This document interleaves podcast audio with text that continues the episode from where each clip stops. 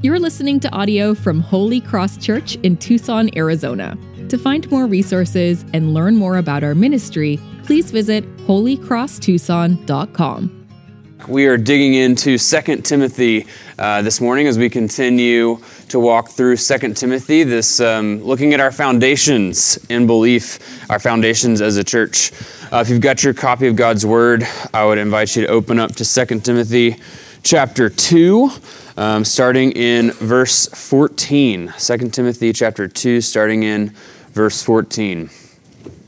He's just read this little poem about people denying Christ and him denying us, but about Christ remaining faithful, for Christ refuses to deny himself. And this is what he says um, the Apostle Paul to Timothy, this is God's word.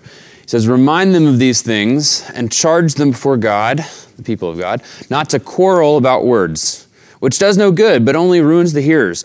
Do your best to present yourself to God as one approved, a worker who has no need to be ashamed, rightly handling the word of truth. But avoid irreverent babble, for it'll lead people into more and more ungodliness, and their talk will spread like gangrene. Among them are Hymenaeus and Philetus, who have swerved from the truth, saying that the resurrection's already happened.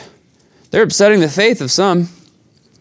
But God's firm foundation stands, bearing this seal The Lord knows those who are his, and let everyone who names the name of the Lord depart from iniquity. Let's uh, pray together. Dear Lord, uh, your foundation stands. Help us today to rightly handle your word of truth. Help, um, help us to hear from your word and figure out how do we find your foundation? How do we look to Jesus uh, in the midst of our own trials uh, and in our own life situations um, right now? In your name we pray. Amen. All right, so uh, I've got one point for you today. I don't have three points in a poem. I have just one. One point. God's firm foundation stands. That's it. You can go home.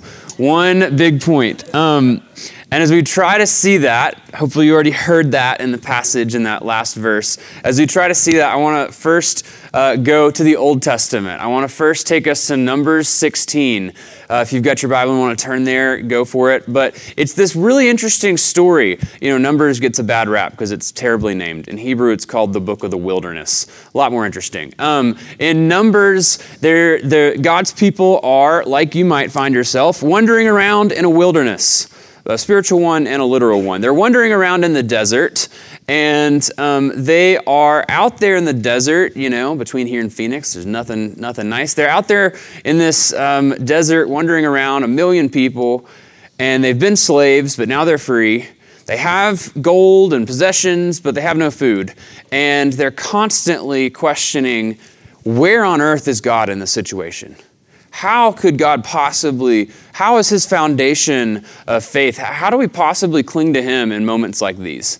And uh, so they're, they're doing that. And in number 16, we have this really weird and interesting story where um, they, they start to question his authority. They start to question God's foundation in the priesthood itself. So if you remember the Old Testament, right, they don't all get to offer sacrifices and be priests and pray. You know, they're not quite worshiping the same way that we do. They worship by going to the tabernacle and offering up sacrifices to God. And the priests do this. And the priests are made up of the tribe of Levites, one of the 12 tribes, but they're really made up of Aaron and his family.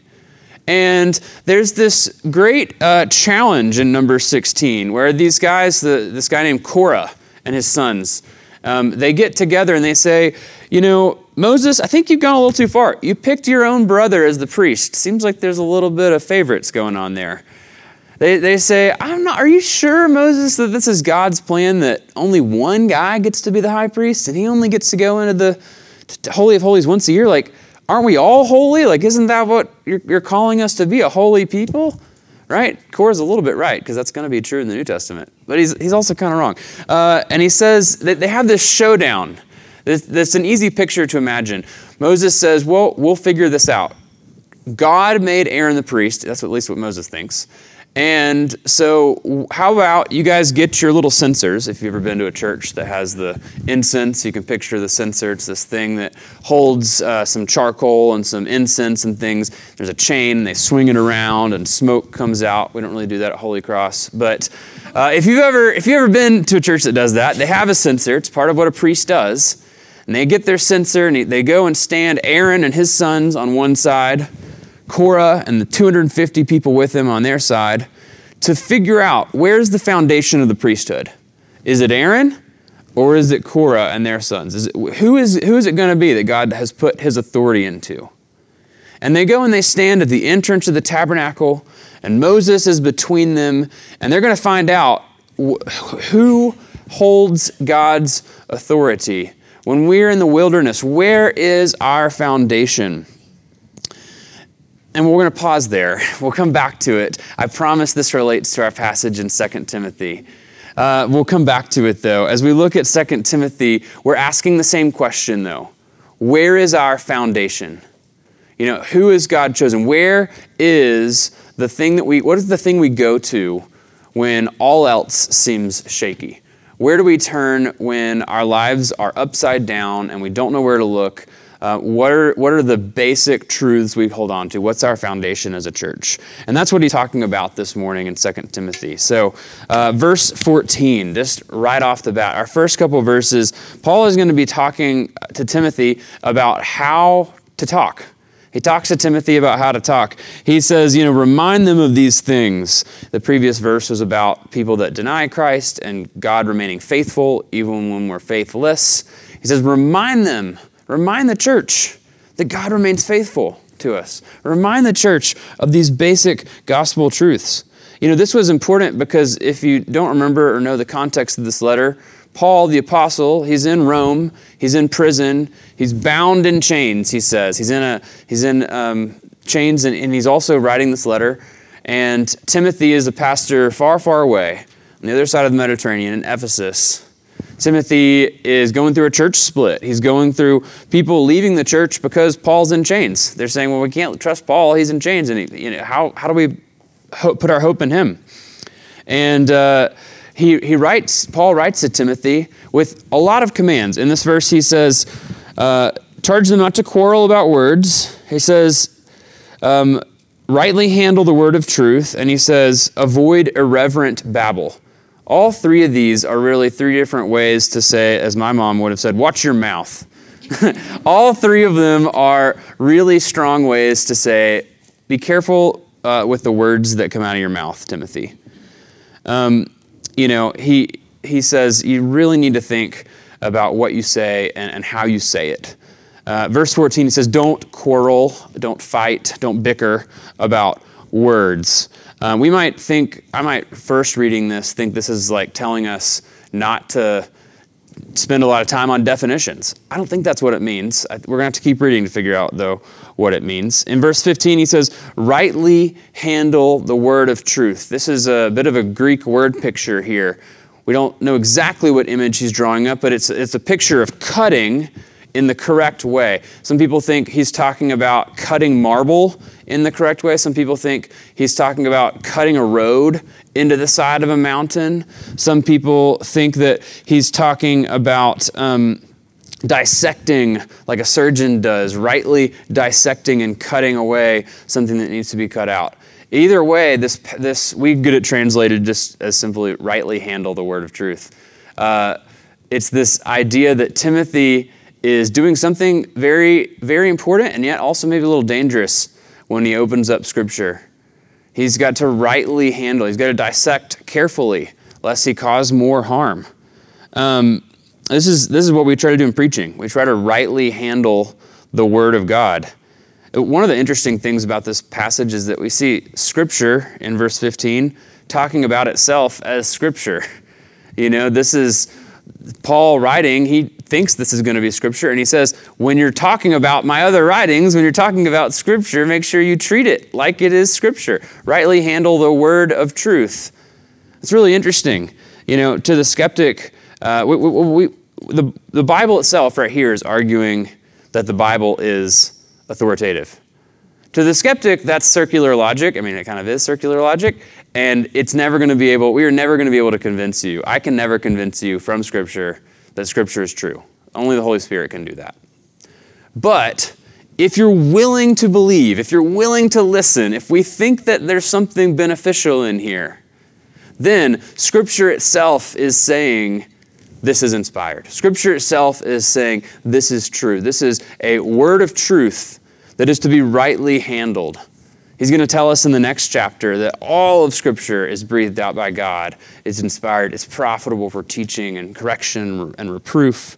You know, that's one of the main points in this letter is that when we don't know where to turn, God's Word is a really important place to start. When we don't know what our foundations are, God's Word is, is sort of the foundation for us today. In verse 16, he goes on to tell him how to watch his mouth, to tell him how to talk. He says, Avoid irreverent babble. The, that just means uh, meaningless words. Stay away from empty, vain words that don't do anything and don't mean anything. Um, he's not talking here about how to speak in all of the Christian life. This is an important distinction. This does not mean you can that, that this does not mean you have to only speak about the Bible for all of your life forever. That would result in us being very boring people, I think. Um, it, it, also, I don't think, means that we shouldn't have room for jokes in sermons. Maybe we shouldn't, but uh, that's not what this passage is saying. You know, you might think my sermon's full of irreverent babble. It might be, um, but that's not what the passage is actually getting at. He's actually, we'll see it in just a second as we keep on reading. He's talking here about a specific false teaching. He's talking about how we speak in the church in regards to some specific false teaching. And, and with each of these commands, you know, don't quarrel about words, rightly handle the word of truth, avoid irreverent babble, he gives us reasons. He says, don't do this because here's the result. He says, this is talking that is pointless. And he says it spreads like gangrene. Ugh. If you gangrene, I've actually got a picture we can show. I'm just kidding. No. Um, no pictures. But he says that this irreverent babble uh, it, it creates poison, it creates infection in the church. And we're, we're still maybe hopefully asking this question what on earth is he talking about? Is this like a Bible, like, you know, in Bible study when someone kind of says something, we're like, that was not right. Is that what he's talking about here? No, that is not what he's talking about here. Um, man, one of my favorite youth worker mentors says if you're not getting a little bit of heresy at youth group, then you're probably not doing your job right. You know, there should be, in a good Bible study, there's plenty of room for people kind of fleshing things out, working on what they believe and why they believe it. Uh, and when people do that, they're going to say things that are like, yeah, that's just, that's heresy. That's not right. Uh, that's not what Paul is talking about here. He's talking about something quite different. Um, he, he says, there's a dangerous teaching, there's something that is categorically wrong that Timothy's encountering. And it's so wrong that Timothy, he needs to refute it, absolutely. He needs to explain that it's wrong and it's false. But then he needs to be careful to not continue to engage in it because it's going to just cause more infection in the church. So, what on earth is he talking about? Uh, he's talking about this, this idea, and we'll get to it in our next section, but this idea that was spreading around that you know, there was no resurrection, uh, or that the resurrection had already happened. That, that shows up down in verse 18. So he's talking about this baseline wrong heresy that's actually being taught by some, some religious teachers. It's being taught by kind of pastors and teachers in the church. Um, and this is always, this, this Paul saying, Timothy, don't engage with this stuff. This is kind of always how Paul responds to when people distort the gospel. You know, maybe you remember in the beginning of Galatians when Paul's running in, in, in the church in Galatia, he's running into some people who are just completely mumbling and fumbling and lying about the, the basic manner of the gospel. He, They're saying that we have to do something to be saved. And Paul says that's not at all the case. For Galatians uh, chapter 1, verse 8, he says, But if even we, or even an angel of heaven, should preach you preach to you a gospel contrary um, to the real gospel, let him be accursed. As we've said before, so now I say again if anyone's preaching to you a gospel contrary to the one you received, let him be accursed. That's strong words. Uh, this is how Paul always uh, speaks about fundamental heresies. You know, this, this basic core truth we hold as Christians, the gospel. Cross reminds us of it, it's on the wall. This basic idea that Jesus came and he died for us, that he, he came back from the dead, and that we will also be resurrected again from the dead like him, and that he does all this as a free and gracious gift for you and for me. That basic idea, the gospel, is something we don't have even the option in Scripture to, to mess around with. We can't change those categories. That is fundamental to who we are as a church and what we believe. And he says, actually, don't even bother debating that fundamental truth with people. If they come and they're preaching something different than that, don't engage with it. That's just absolute silliness. Instead, um, you know, we should engage on other things. There's kind of three big categories in the New Testament for different levels of not good things that we hear, different levels of bad teaching. Uh, the first is kind of what we're talking about here. What, when Paul just, when we hear things that are just, just blatantly not the gospel, they are a core issue to the gospel. In this passage, we'll talk about it more. It's going to be the idea that there is no resurrection of the dead. That is a core, central gospel issue. We have to understand that it's wrong and why, and then move on. There's, there's not like a, a place where, well, we can agree to disagree. Like, no, that just is the gospel. We're not changing that. The second category, that's heresy. The second category is sort of just misunderstandings about how this all works. This is where Paul spends, like, this is where the New Testament spends most of its ink. You know, I'm thinking about the book of Romans. Chapters 1 through 11 tell us in great detail how the gospel works. They start with this picture of, yeah, you've been saved by grace through faith. And then they tell us for the remaining 10 chapters uh, of Romans 2 through 11 how on earth that unfolds and how that works for us, and the fact that it's not about our choice, it's about God's choice, the fact that it happens through Adam collectively. They tell us all these wonderful things. This is like the main category where we dig in as a church. This is not core gospel truths, but this is unpacking those, this is applying those. And when we do that, there's a lot of just education that happens here.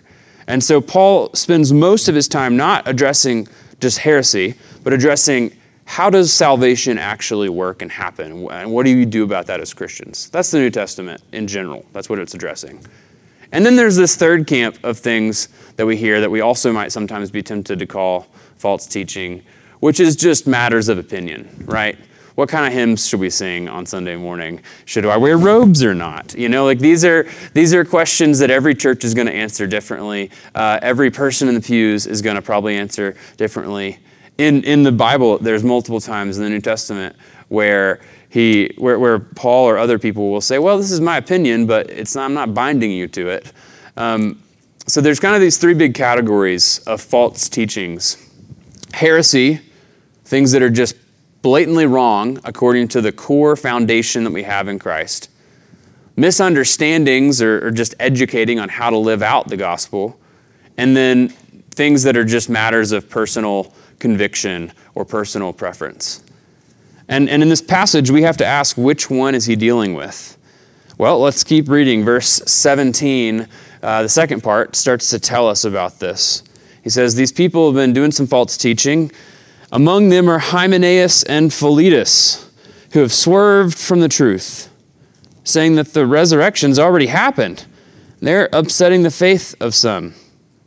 See, Paul here is talking about a specific, like heresy, class one level, um, gospel central issue. They're saying that the resurrection has already happened.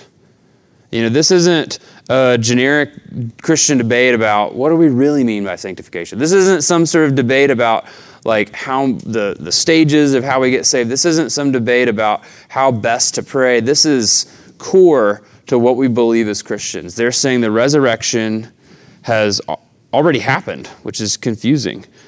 Um, you know, and this is being taught too. This is important. Another important distinction here.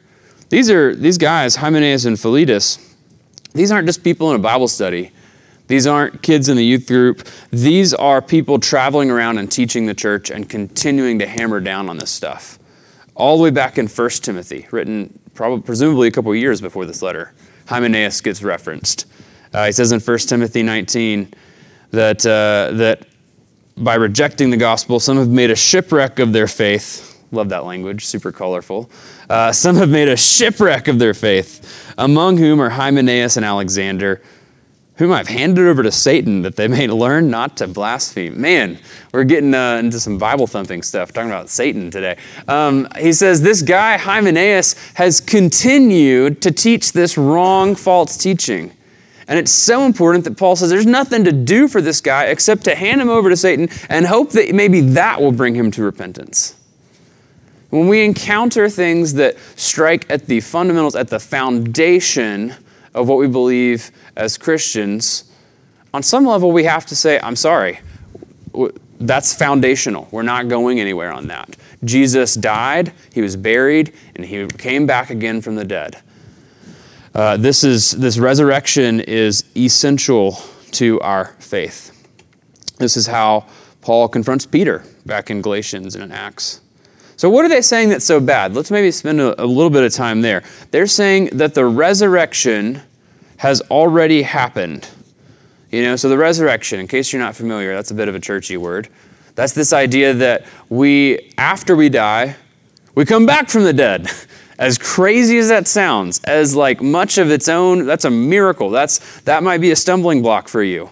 I hope it's not, but that, that is a crazy thing, and that is at the core of what we believe as Christians. That after we die, we get to come back from the dead again. There's a resurrection from death into a new life. Now, it's not exactly like a reanimating a corpse or something. That's not what we're talking about. But, but that there is a second life for us as Christians. You know, 1 Corinthians 15 addresses this idea exactly. Because as they received this gospel, um, you know, originally, as this news first went out to people, that idea that people, we're going to, wait, you're telling me we're going to come back from the dead?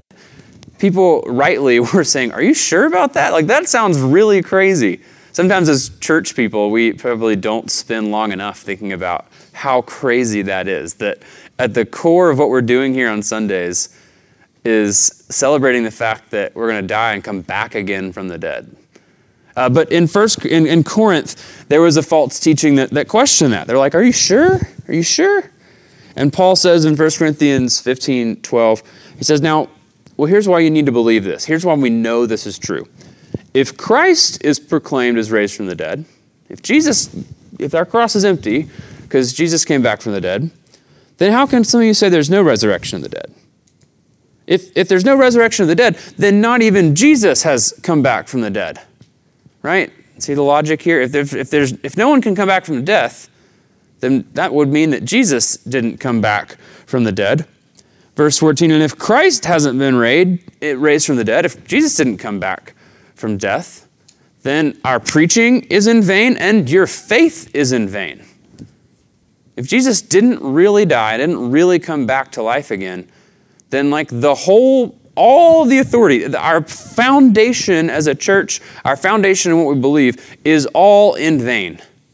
It's all pointless. Like, there's no authority to Scripture, there's no meaning to any of this um, if, if Jesus didn't really come back from the dead. He says, We're even found to be misrepresenting God because we testified about God that He raised Christ. But if this is true, if that was true, then He didn't raise Him, and the dead are not raised. And if the dead aren't raised, not even Christ has been raised. And then, then that would mean that those who have fallen asleep, people who have died in Christ, they've actually died forever. And if in Christ we have hope in this life only, if, it's, if there is no heaven, then we of all people are most to be pitied. So this is really heavy stuff.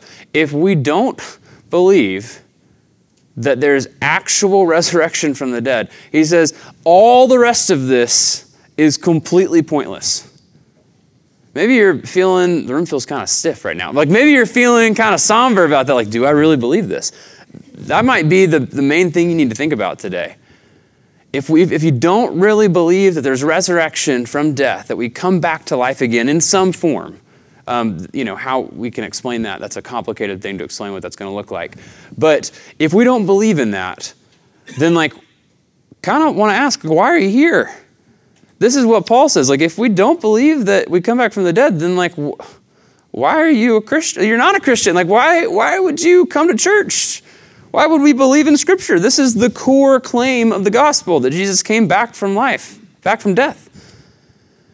And, and yet, this was this foundational truth, this like fundamental miracle, is what was being questioned uh, here. That's what he's addressing in, in 2 Timothy.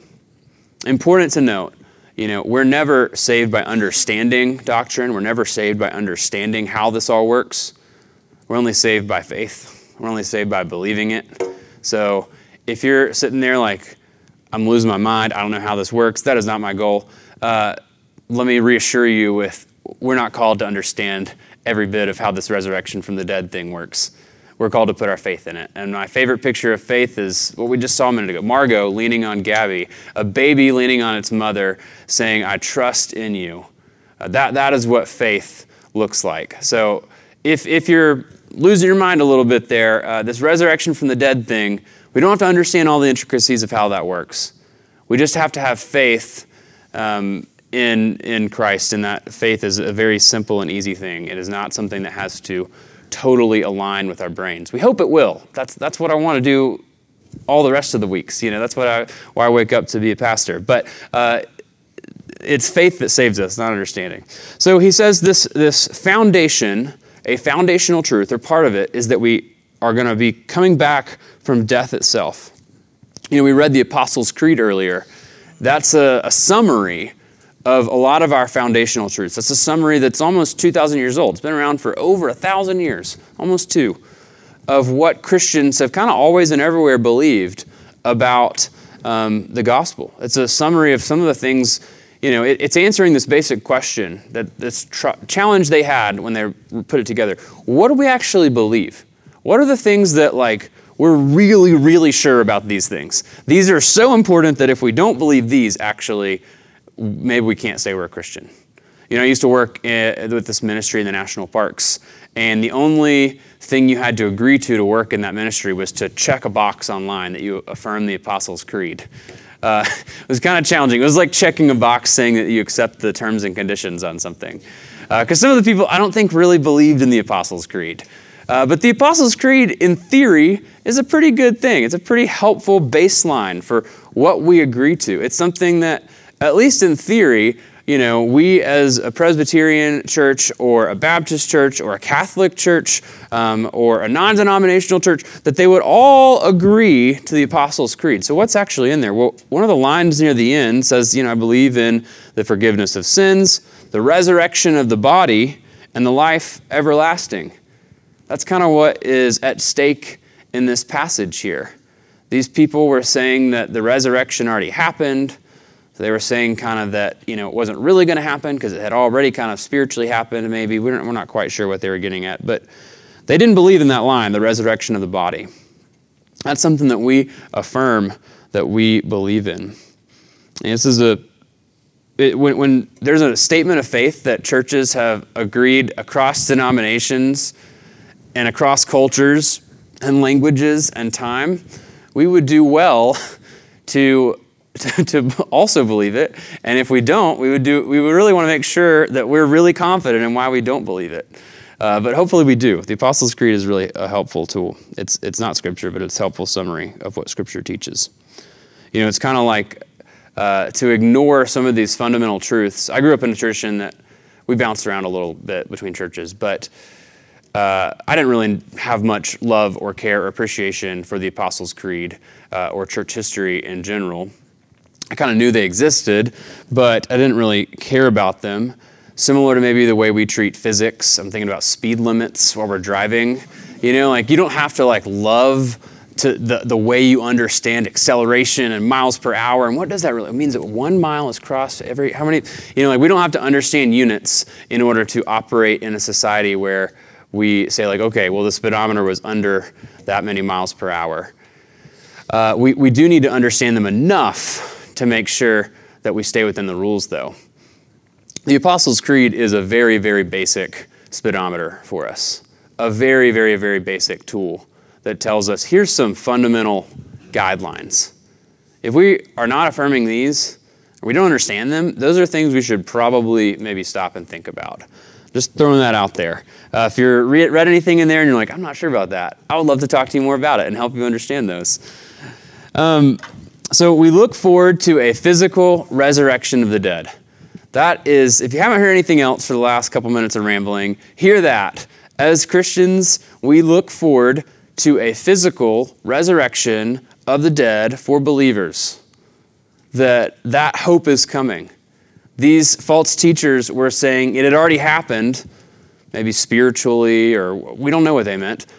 Well, we look forward to a physical resurrection of the dead, and that is such a fundamental, foundational belief that if you don't believe that, that is a real challenge.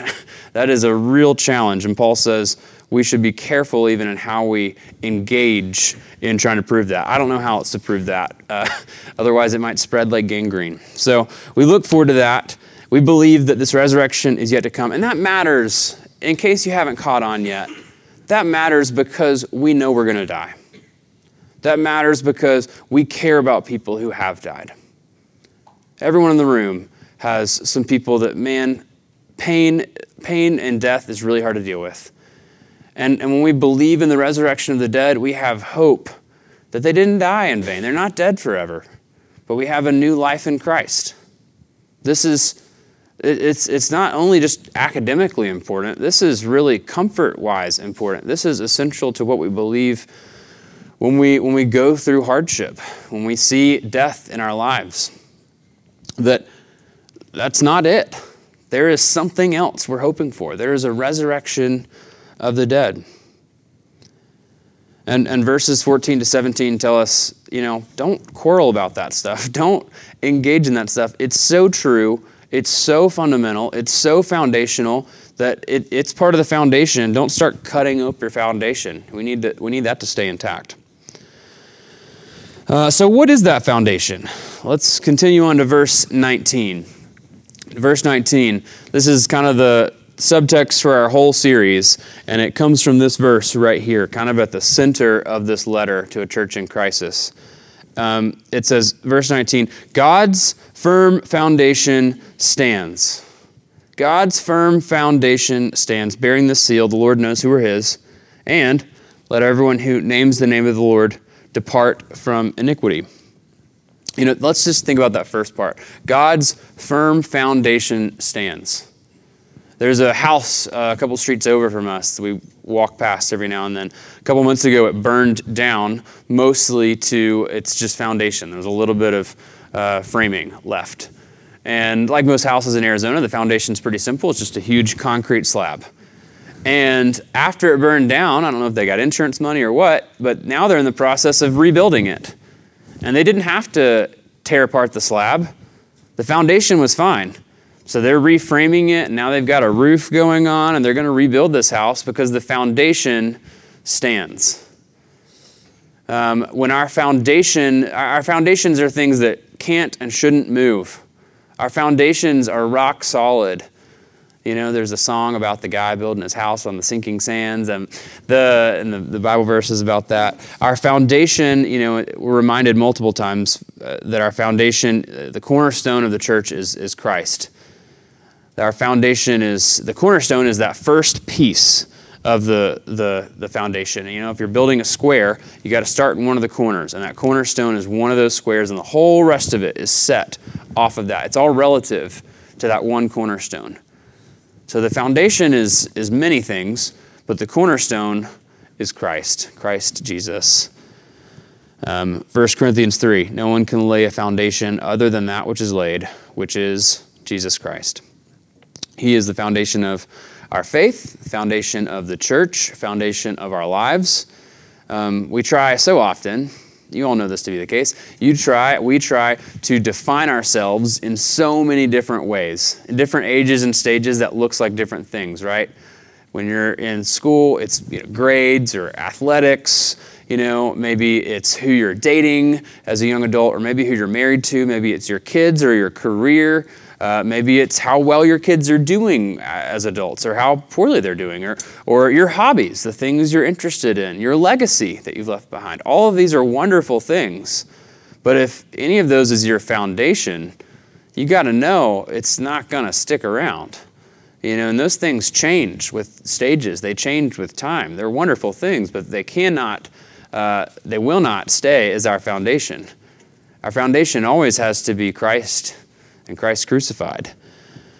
You know, um, we, we tend towards what feels safe with our foundations. And Scripture says, you know, that it doesn't matter what feels good, this is what, what is true. Uh, here's, here's Jesus. And, and then on this foundation in this passage is something really interesting. He says, when they poured this concrete slab, they laid this stone of the church, they put a big stamp on it, they put a seal on it. Um, and what does the seal say? I, I, love this. Is very Pauline that he does this. He, he, instead of just comforting us and saying there's a foundation and it's not moving anywhere, he has to tell us what it means too. He says there's something written on this, uh, and it says two things. It says the Lord knows who are his, and then it says basically his people are going to follow him. The Lord knows who his people are, and his people are going to follow him you know, the, these two ideas kind of can be summarized that the Lord preserves his people and his people will persevere. Um, the Lord knows who his people are. Some of you just got really nervous because that sounds a lot like election, you know, like that. That's what it is talking about, though. He says God knows the people he chose before the foundation of the world. God knows who his followers are. God chose you before your grandparents were born, before they had thought of you, before the United States was around, before Jesus came. God said, I choose you to be my child. Before the foundations of the world were laid, I chose you. Uh, God said, I, I'm going to actually send my son to die for you. I'm going to shed my own blood for you. Uh, the, the, the picture that Scripture uses over and over again is that we were dead in our trespasses, and yet He said, I'm going to revive you. You know, I'm going to bring you back from death itself. like Lazarus in the tomb. Lazarus doesn't sit in the tomb and say, like, well, do I want to do I want to come out of the tomb or not? Jesus said, Come out of the tomb. Like, should I? Do I believe in him? Like, do I have enough faith to come out of the tomb? No, Jesus says, Lazarus, come out of the tomb. And then Lazarus comes right out. He's alive again. He's dead, and then he's alive. This is us. God has chosen us, and he knows who his people are. He knows who his people are, and he's going to stand by them. He's going to stand by them. He, he preserves his people. Um, this was, Paul brings this up because it's comforting. Paul brings this up and says, as your foundations are chipping, as you think they might be shattering, remember this. God knows who his people are, and he will stand by them no matter what. The same God who defeats death itself knows who you personally are. The same God who can come back from the dead promises this for you because he knows who his people are. He knows you. And I, I want to pause here. You know, we're talking about what we might call Reformed theology. Um, that's, that's important. It's true. It's what we believe as a church. We're not going anywhere on that. That's also something that, like, maybe you're not there with me on. That's all right. you, that I think it's what Scripture says, but uh, that's okay if you're not there. Just want to put that caveat. We can differ on Reformed theology and still be friends and worship together. Um, but it's part two of the seal. Part two of the seal says something equally challenging to us, and yet I think even more comforting. He says, Those who name the name of the Lord are not are, are, are going to depart from iniquity. Those who know God are actually going to leave sin. Iniquity, avon, this word for crookedness. Think about like Scrooge or something. It's crooked and gross and twisted. Um, this word for iniquity is sin. This is what comes between us and God, and it's so deep that it means our hearts are actually warped and twisted. Um, he says, the people who know God, his people, are going to depart from iniquity. They're going to part, depart, they're going to leave sin itself. This is amazing hope because maybe you're saying, like, well, that God knows who his people are, and I want to follow God, but I'm kind of really bad at that. You know, that's, that's sort of the whole Christian life. Us saying, I want to follow Jesus. Well, dang it, I'm really bad at doing so. Um, I want to follow Jesus. I think I have faith in him. And yet it seems like I just can't, cannot get out of the muck and mire of my own sinful desires, my own heart. And there's this hope right here, stamped on the very foundation of the church, saying God knows who his people are, and his people are going to depart from sin. This is the idea of perseverance, right? That God's people are going to persevere. Even when you're not sure you're going to stick it out, God is sure you are going to stick it out. There's, there's nothing that can separate you from the love of God. Not even yourself. That's sort of what he's getting at here. That, that God's people will depart from iniquity.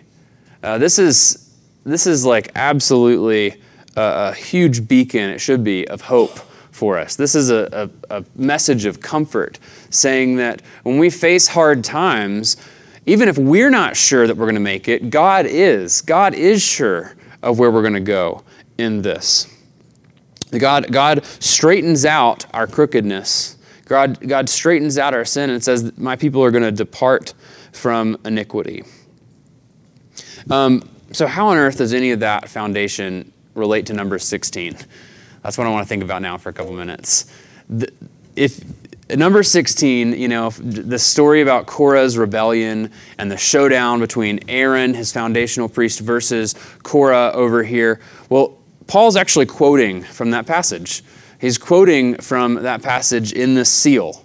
Um, right when he when there's this great big showdown, you know, Moses confronts these men who want to claim wrongly the priesthood, who are refusing to submit to the Lord, and he says this in Deuteronomy 16:5 when they're standing there calling out Aaron as a false priest essentially. He says, "You know, well the Lord knows who are his." It's the same thing that's written on that seal, that foundation of the church. The Lord knows who are his. And these men challenging Aaron, Korah, they have to like shake a little bit in their boots because they're not his apparently. Uh, it's the same same verse. Paul's quoting this story and he reminds us that God knows his foundation. But these guys in Numbers, they're not convinced. They're like, I don't know, I'm pretty sure it's me. I'm pretty sure that Aaron's a bad priest and we should challenge him. And so they, they line up, they get ready for this big challenge. And right as they're ready, Moses is going to pray and ask God to come in and act. Moses gives the people of Israel this big warning. He says, God's people, get away from them, depart from their iniquity, lest you be swept with them, away with them. So they got away. This is uh, verse 26 of number 16. This is again something Paul is quoting in the Second Timothy passage. He quotes the depart from iniquity, and it says they departed from them. So it's this idea that, that there's these false teachers, and God's people actually listened and they saw and they got away from them. They departed. They weren't sure where they were going to go, but in the end, they did depart from iniquity. He's quoting that. And so, what happens in number 16? Moses says, uh, verse 28, Here, here's how you're going to know God's foundation, his authority. Here, here's how you'll know the Lord has sent me to do all these works and that it has not been of my own accord. If these guys, sons of Korah, false priests, die as all men die, or if they're visited by the fate of all mankind, then the Lord hasn't sent me. Then I'm just a hoax. Call me what I am.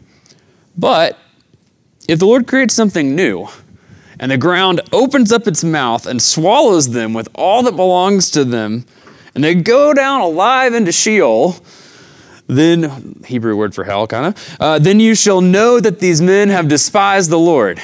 And can you guess what happens? The ground opens up and swallows them and they go down. It's amazing. It's, it's kind of horrifying. We should maybe pause to think about that a little more. But I'm not going to pause there. It, it's a little bit horrifying, but it's also crazy. You know, it's another of these miracles that we sometimes have a hard time with. The, the, the ground opens up, it swallows them, and it shows us in Old Testament dramatic fashion God's foundation is with Aaron. God's foundation, God's priesthood is with Aaron, his authority was with Moses. Uh, this is not something we can question. Why does Paul point us to this story in the middle of a hard time as a church? Why does Paul point us here when we're questioning false teaching? Well, I think hopefully you can see a little bit of it, right? He, he, he tells them, he's telling them that like Moses and Aaron, how their authority was challenged, Paul and Timothy's authority is being challenged in the church. This fundamental doctrine of the resurrection of the dead, it was kind of like, is Aaron really truly a priest? If we're going to question those things, we're going to start questioning everything. And this is where, as Christians, eventually we're just going to have to say, I have faith, I believe in the Lord. I would love to spend more time trying to convince you of those, but ultimately, only faith is going to convince you uh, of the authenticity of this wor- Bible as God's Word. Uh, he says this is a very similar situation. He also reminds them they're going through a church split. They're going through a challenge in Ephesus, Timothy's church, where huge chunks of the people are, are leaving. It says, All who are in Asia left me because Paul was bound up in chains, because they didn't like Timothy, because they, this, these false teachings about the resurrection. And he says, you know, well, there's a huge comfort in this. God's people have always, always wavered. The book of Numbers, if you're working through that and read the Bible in a year plan or something right now, or it's coming, good luck. You can make it. Uh, but it's, it's full of God's people wavering. Like every chapter is God's people wavering. In number, in number 16, right after that story, the, the story continues because the next day they're like, Are we really sure it's Aaron though? Like on the, literally on the next page. And then he has to save them again. Like it's constant. It's the whole book of Numbers. And this is comforting for us because that's, that's you and me. We, we're saved and we're given grace from the Lord. He says, I know who you are, and you're not going to depart from me. And then we're like, Are you really sure about that? Are you really sure about this resurrection thing? That sounds pretty crazy. This is, this is us. We are the Israelites over and over and over again. And, and as we look at that, we can hopefully remind ourselves also that this is how grace works. Um, this, this story points us to grace from, from everywhere we look at it, right? God had given, grace is this, this free gift. God had given his people a way to worship through a priest, a people who had no heart for worship, no heart to desire him. And he had said, Here's Aaron. Uh, Aaron had messed up repeatedly. He's the one who built the golden calf. And he said, I'm, Yeah, well, I'm going to stick with Aaron. I'm going to I'm to forgive him. There's grace there. Um, God gives them grace when He says, "Hey, I'm gonna send, I'm gonna open up the literal earth and send these Korah guys down. You, you, might want to get away from them." There's grace in that. Uh, there is grace for Paul. Paul says, "You know, I'm the chief of sinners. I'm a blasphemer." He was teaching fundamentally wrong, heretical things. He was a Pharisee of Pharisees, and he says, "I'm to come and meet you in that." Uh, there's face, grace for for um, for their hearers. There's grace as they try to listen to God's word. There's grace as they're warned over and over again of these fundamental truths. Uh, there's grace as they are forgiven, as they mess up. There's grace for us. You know, there's grace as we question maybe even some of these foundational things. There, scripture is full of lament, it's full of places for, for doing that. And uh, God says, even if that's you right now, I am here I know who you are, and I am, you are not going to depart from me. God says, I will preserve you, and you will persevere. Uh, there's grace for us, and grace continues to abound as we look to our cornerstone, as we look to Jesus. We know that through all else, uh, God's firm foundation stands. He, it remains resolute. There's a, even if the whole house burns down, there is still a foundation, a foundation of faith that is not going anywhere it's not shaking, and God will continue to work um, in our lives. Thanks for listening to this audio from Holy Cross Church. Visit us at holycrosstucson.com to find more resources and connect with us.